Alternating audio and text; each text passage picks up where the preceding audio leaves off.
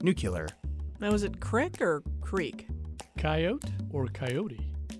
Sometimes I say library. Welcome to You're Saying It Wrong. I'm Fletcher Powell, and each episode we turn to the people who literally wrote the book on this sister and brother team Kathy and Ross Petras. And we'll dive into what we get wrong and sometimes what we get right when we try to speak this weird English language.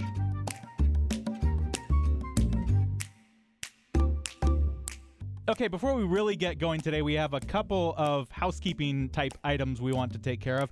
The first is a grievance I want to air. I am furious, and not at the two of you, don't worry. And I wouldn't, I, I wouldn't have expected to be so furious at the people I'm furious at. These are intelligent people, and I've heard it in more than one place from uh, probably a good five, six people recently, probably over the past month. This is something I thought everybody knew, and I'm going to guess the two of you do as well but we'll see. Can you please tell me what a prequel is? A prequel is is is, is something that goes before the the pre-story, the story before the story that we all know. Right. Like in a like Star Wars, like it opened with the the the original one is the middle, so then the ones that came after that were actually a prequel to to the original Star Trek, Star Wars. It combines sequel. I mean, like for example, I mean, a sequel, and then it puts pre in front of the sequel. It's a portmanteau. We were talking about portmanteaus the Yeah. other day. It's pre sequel, and then we get rid of the SC, so we have prequel. Right, good. So uh, you mentioned the Star Wars movies. So of course we have Star Wars, um, Empire Strikes Back, Return of the Jedi. That's that's Star Wars and its sequels.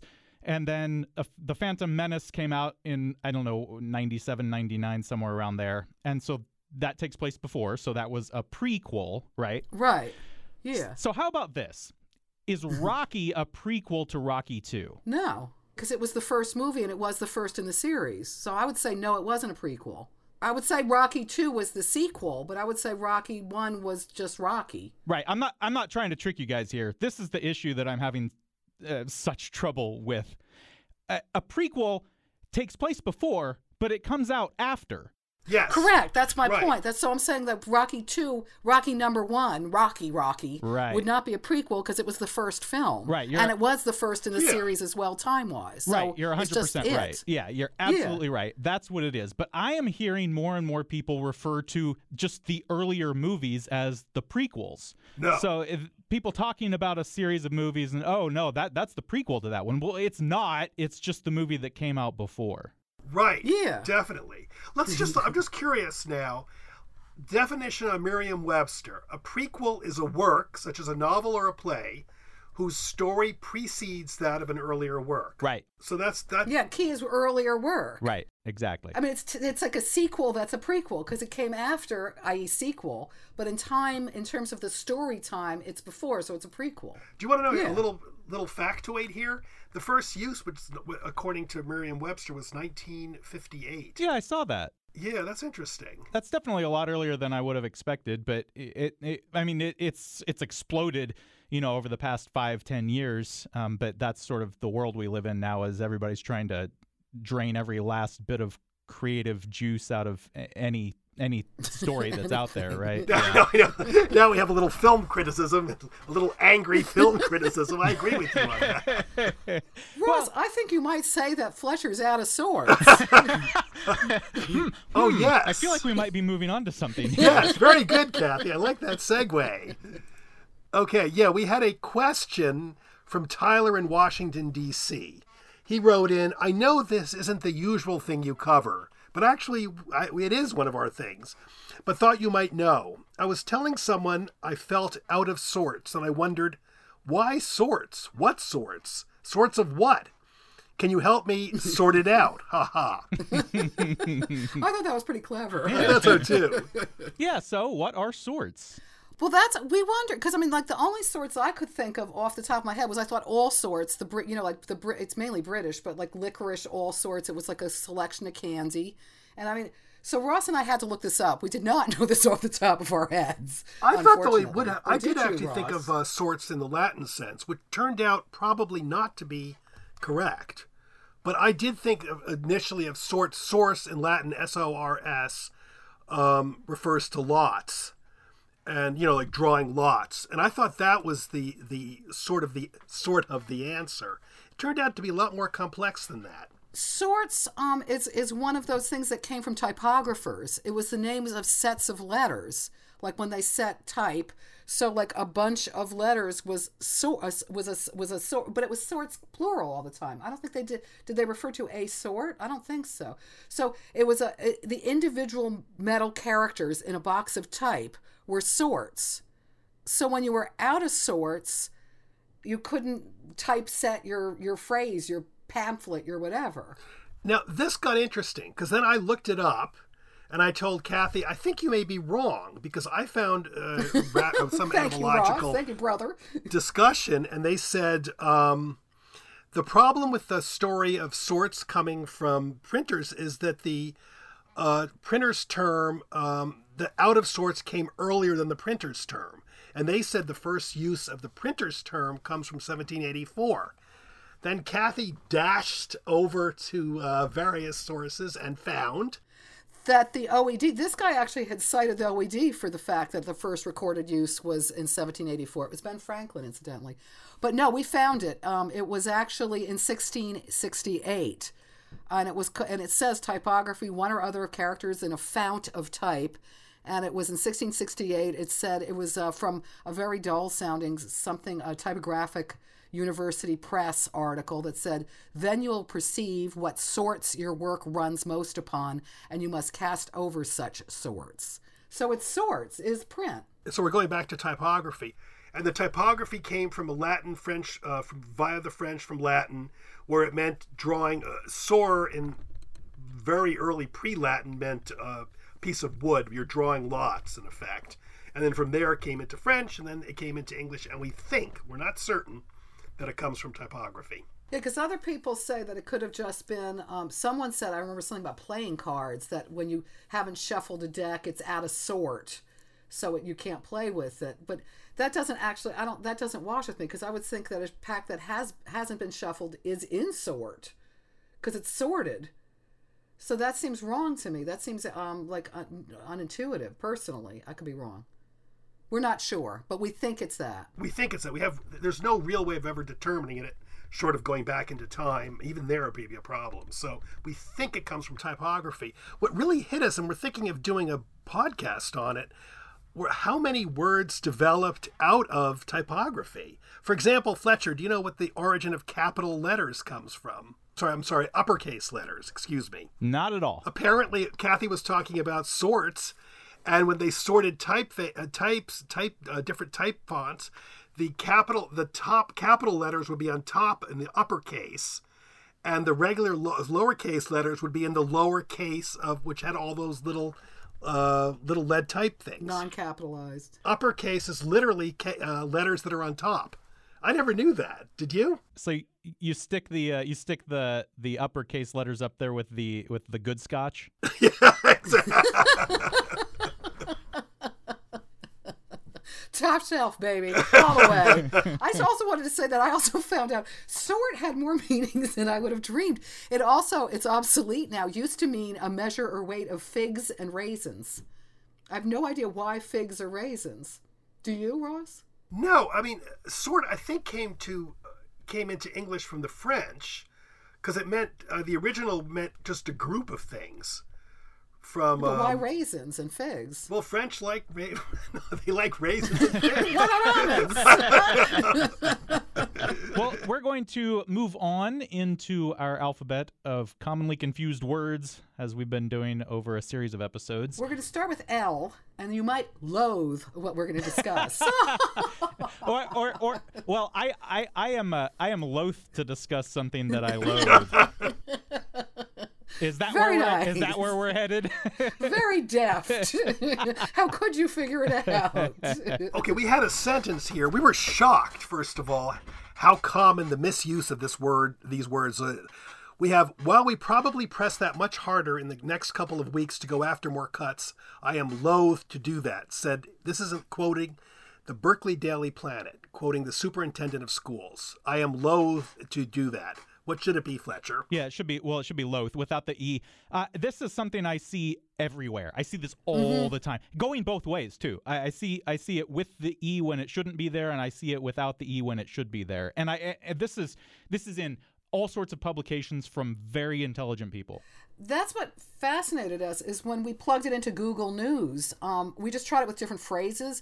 We found a slew of loath it. I loathe it, or he loathes it.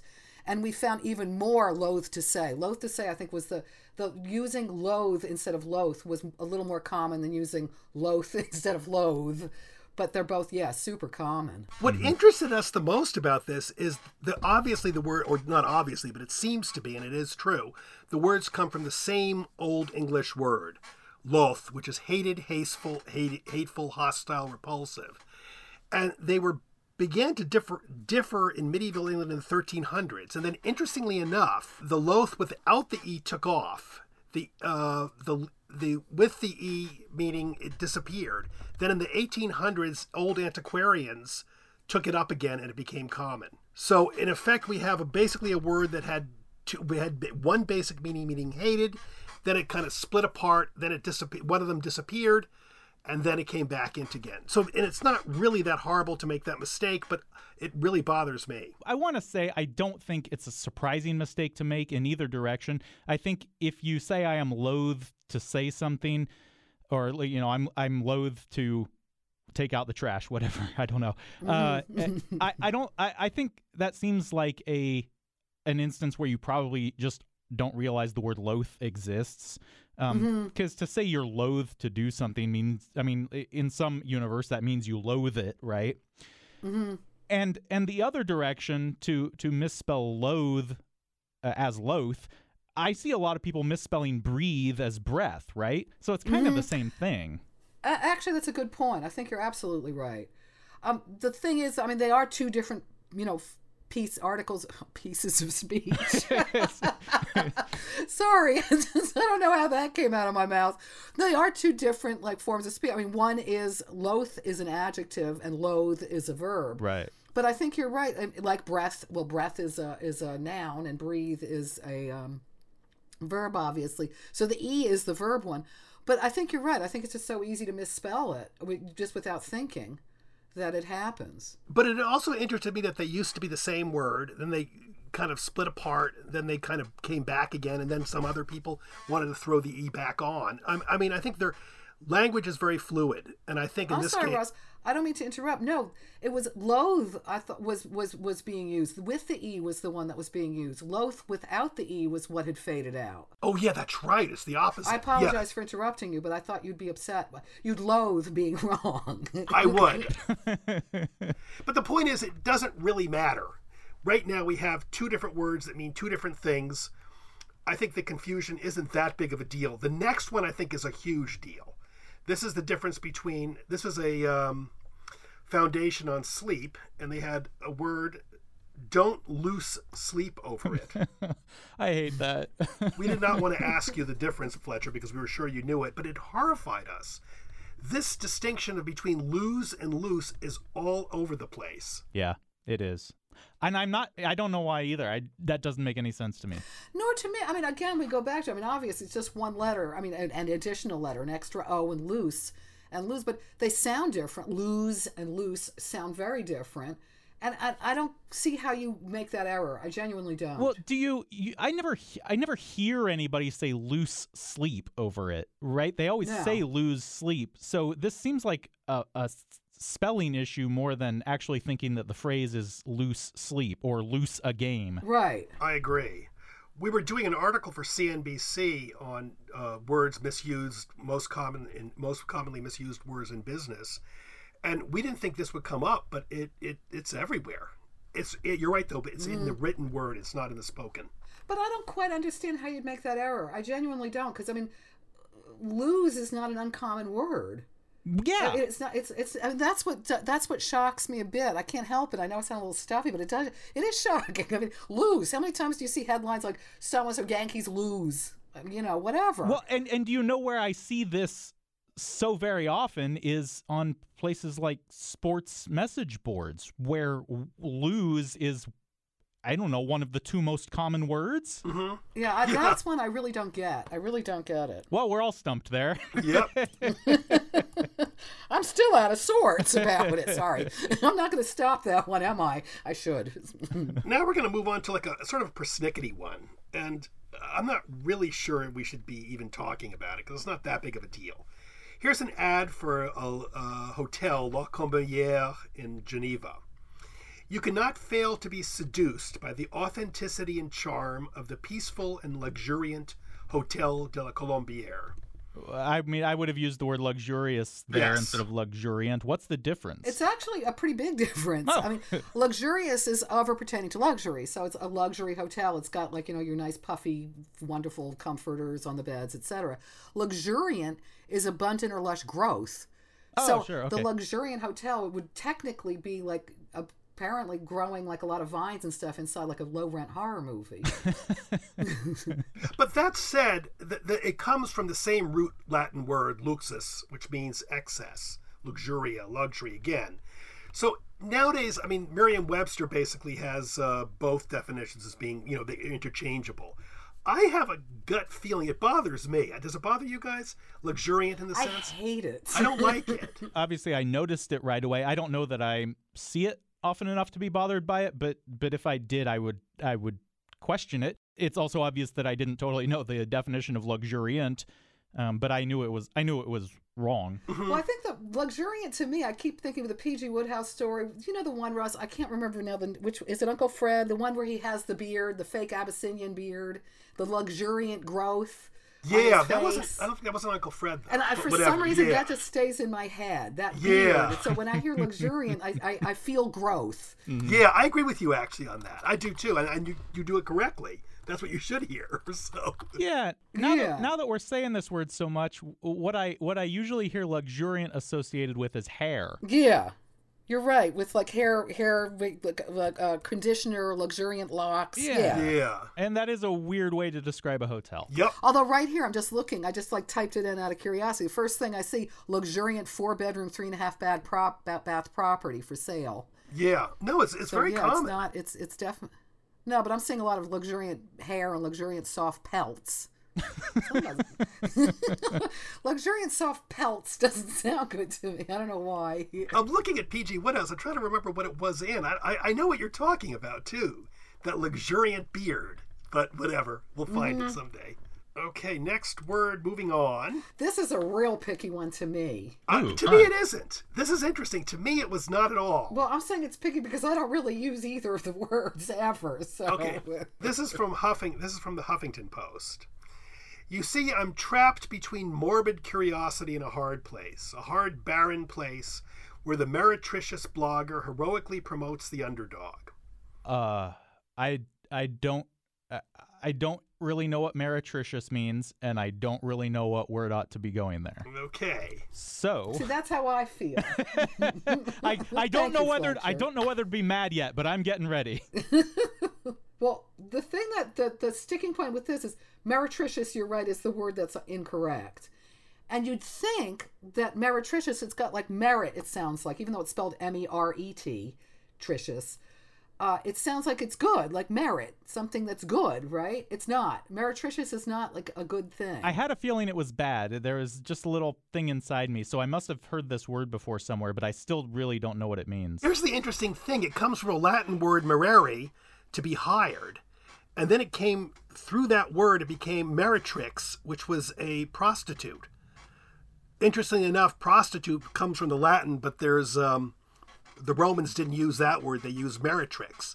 And then from there, meretricious came to mean relating to prostitutes.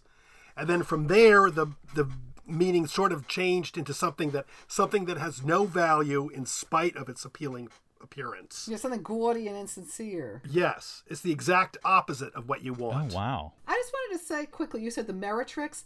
That sort of sounds like Merry Tricks, which which works Wow. for a prostitute. Wow. You know, merry tricking. let's have let's do tricks. It does actually. I never Let's thought turn a of it. trick. That's it. That's that's that's your prostitute phrase. It's a good way to it's a good way to memorize the word. The word we should have used, Fletcher, would be meritorious, I would guess, deserving of reward or praise. That's sort of stuffy, though. Yeah, I don't I'm, I'm kind of lost with the whole sentence. Re- read it to me again and put the word meritorious in there. I want to hear it. I'm not sure meritorious really works that well either. I, I, meretricious sh- does not work. But okay, you see, I'm trapped between morbid curiosity and a hard place. A hard, barren place where the meritorious blogger heroically promotes the underdog. Meritorious That here is works. it's an adjective deserving, deserving of, war, of uh, reward or praise. It works. I just don't like how it sounds. It just Yeah. sounds sort of stuffy. It's a stupid sentence. Yep, I'm going to chalk it up to bad writing. Yeah. It's true. The next one is a, is one that actually interested me because you see it a lot. It's it's one of those bureaucratese words. Um, uh, this was uh, during a hearing. This was in the congressional record. I'm not quite sure who said it, but it said it was about the IRS. And it said, We have not only failed to require that the IRS utilize only secure and reliable authentic, authentication methodologies, but we have also given it carte blanche to determine what burden a taxpayer must bear. Taxpayer must bear. it came from John Ashcroft. Yeah. Will you read it all again? We have not only failed to require that the IRS utilize only secure and reliable authentication methodologies, but we have also given it carte blanche to determine what burden a taxpayer must bear. Well, okay. Uh, since I know what letter we're in right now, I know we're talking about methodologies.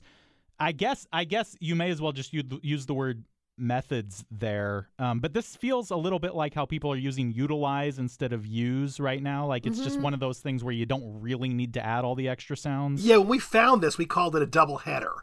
Senator John Ashcroft used two words really ver- rather poorly: utilize and um, and, and uh, methodology. I mean, for that matter, he used a lot of bad big words in this one, but it's just fluff. And I think both cases, methodology, ology part, like as in archaeology or Egyptology, the ology means the study of. Technically, methodology really is the study of methods, which seems not particularly appropriate right here. He's using it just to sound big. It's like a big word and it sounds cool, as Yeah. with utilize. Right. So just say use and just say methods. Yep. Yeah, that's a pet. As we all know, I've said it a million times. That's one of my big pet peeves: the puffing up of you know, throwing on those suffixes to think you know to make it sound more weighty.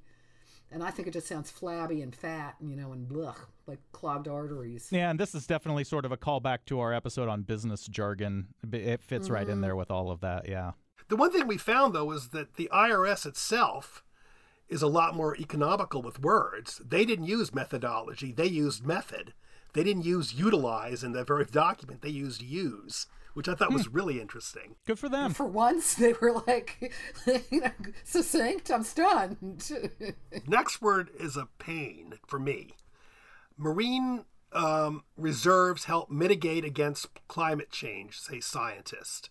This is from a physics.org website. We can forgive them because they know a lot more physics than any of the three of us know.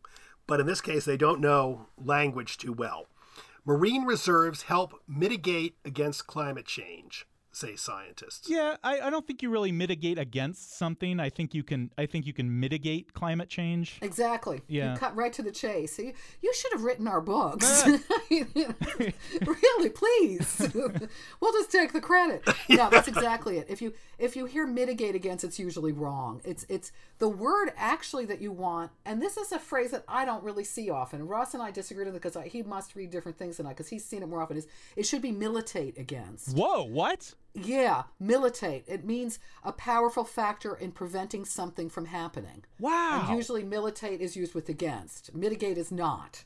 So mitigating is is to make like to lessen or reduce an effect. Militate is to be a factor in preventing something from happening. Huh? Yeah, you're like me. Yeah, that's brand new to me. I, I had never heard of militate against. No, that's interesting. I mean, militate, as Kathy said, it comes from the military. Mitigate comes from a Latin word miti, mitis, meaning sweet, juicy, ripe, yielding. So, but interestingly enough, we found um, incorrect usage by William Faulkner in an article in the American Mercury.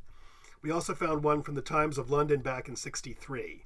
But other than that, don't use it. Mitigate against. Yeah, it's it's it's. Although I mean, to be honest with you, I would never, I would, I would never say militate against. I would say it something is mitigated by. I would too. But I wouldn't say this mitigate militates against something. I completely agree. And now we come to our last word, enough to make me nauseated or nauseous? now this this one I do know, and I I want to uh, register that I have no problem with anybody saying it either way because it's absolutely changed by now. That said, I do still notice it, um, and I want to throw in another word there as well, but but we'll get to that one. Uh, so when you are nauseous, that means you are nauseating another person. So I, when I feel sick, I feel nauseated. I don't feel nauseous because when I because nauseous means you are causing that feeling in somebody else. The problem is, unless you're from the New York area where it's almost. I was uniform- gonna say I'm like ready to explode. I want Kathy to say I say nauseous. I feel nauseous. Yeah, look- I cannot. If I say nauseated, I feel strange. I can't say, "Oh God, I feel nauseated." No. That doesn't sound right. So I feel nauseous. Everybody says I feel nauseous. Everybody does. Every, ev- everybody. Not maybe not with the same accent that you have, Kathy, but everybody says that, and that's fine. Well, this is one that I feel strongly about because Ross's wife, um, when I first met her, she was from California, and I was nauseous, and she would cor- she would say it should be nauseated. I'd be like, "What do you know, Blondie? You know what I mean? Little California girl." so I still say nauseous, although now I know. Now I feel a little awkward now that I know technically it should be nauseated, but I can't do it. I cannot. Ross, how do you feel about it? Well, I I actually I mean I had my wife glaring at me every time I said nauseous. I didn't say it as bad of an accent that New York accent that Kathy did, but I would I always said nauseous, and she kept looking at me. So now I've switched over to nauseated because literally my saying nauseous made her nauseated, so I switched. I just want to point out though that nauseous came first. Yeah. If we go, what came first, the, the nauseous or the nauseated? Nauseous was number one for a long time. And in the 19th century, it meant what I use, Exactly. the way I use it. So, And also, I told her we're both Greek in background, and it came from the ancient Greek word Nazi. So I think we have precedence, and we have the right to say it like we should say it, how we want to say it. We invented the word; we can say the word how we want to. I think that this this has become so common to say to say nauseous, meaning I don't, you know, I feel sick.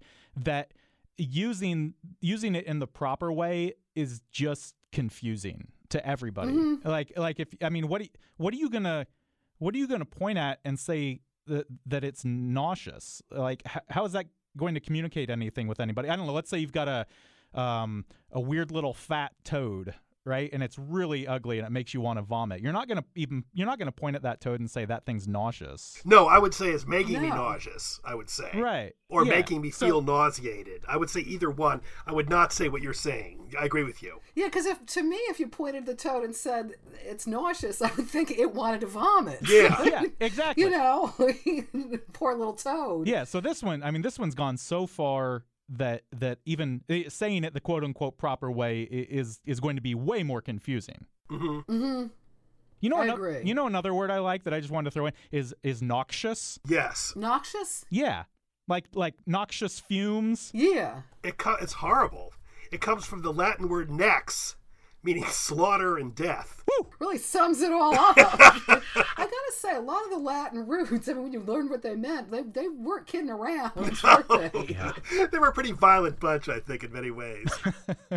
but when you think about it, it makes sense, though. Like necrotic, we have all those sort of uh, uh, neck words. Is the Necrotic, same root, necrotic and no- noxious? not well, the neck, the neck word for slaughter, necromancy, necrosis, necrotic, necropolis. Oh. But nectar also comes from it, though. Apparently, they think it's from nectar would be the death, and then tar part would be overcoming death. I didn't know that. Wow. Okay, Ross, I'm seeing that noxious came from nox. I just looked it up in the OED. I'm probably wrong because you know you're Latin. That it came from harm uh, or injury. Nox. It came from noxa.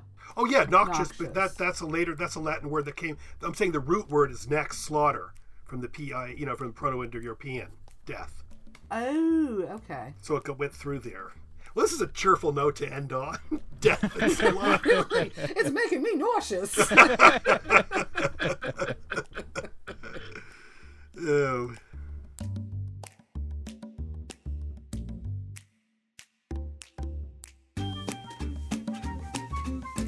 This episode of You're Saying It Wrong has been produced by me, Fletcher Powell, help from Beth Golay and Luann Stevens in the studios of KMUW in Wichita, Kansas.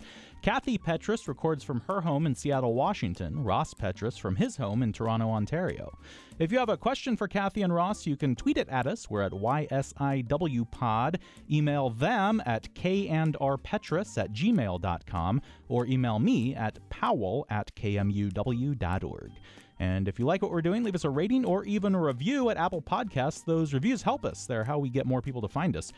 Kathy and Ross's book, You're Saying It Wrong, was published by 10 Speed Press. You can find that and much of their other work pretty much anywhere you get books. We recommend your local independent bookstore. And of course, Kathy and Ross are always up to something. You can check out their other work through their website, kandrpetras.com. That's K A N D R P E T R A S.com. Thanks for joining us. We'll be back in two weeks.